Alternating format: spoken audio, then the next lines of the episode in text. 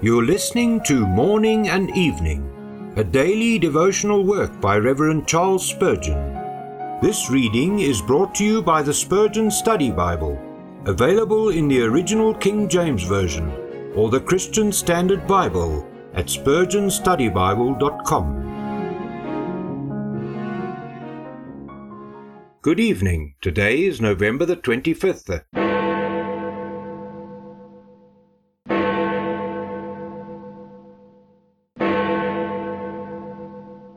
For he saith to Moses, I will have mercy on whom I will have mercy, and I will have compassion on whom I will have compassion. Romans 9, verse 15. In these words, the Lord, in the plainest manner, claims the right to give or to withhold his mercy according to his own sovereign will.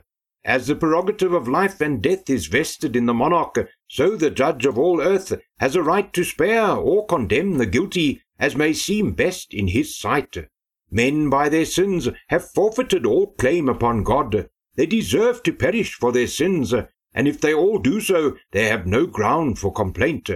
If the Lord steps in to save any, he may do so if the ends of justice are not thwarted. But if he judges it best to leave the condemned to suffer the righteous sentence, none may arraign him at their bar.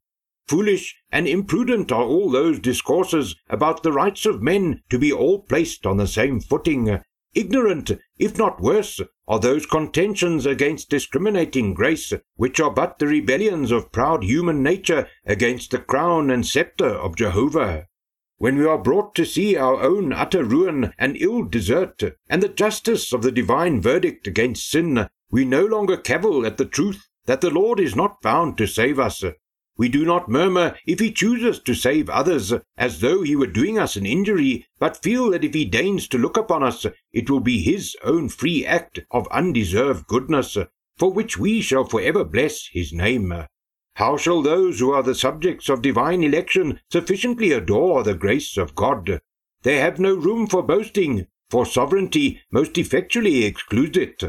The Lord's will alone is glorified, and the very notion of human merit is cast out to everlasting contempt. There's no more humbling doctrine in Scripture than that of election, none more promotive of gratitude, and consequently none more sanctifying. Believers should not be afraid of it, but adoringly rejoice in it. Loved ones, on this night, May the peace of God, which passes all understanding, keep your hearts and minds through Christ Jesus our Lord.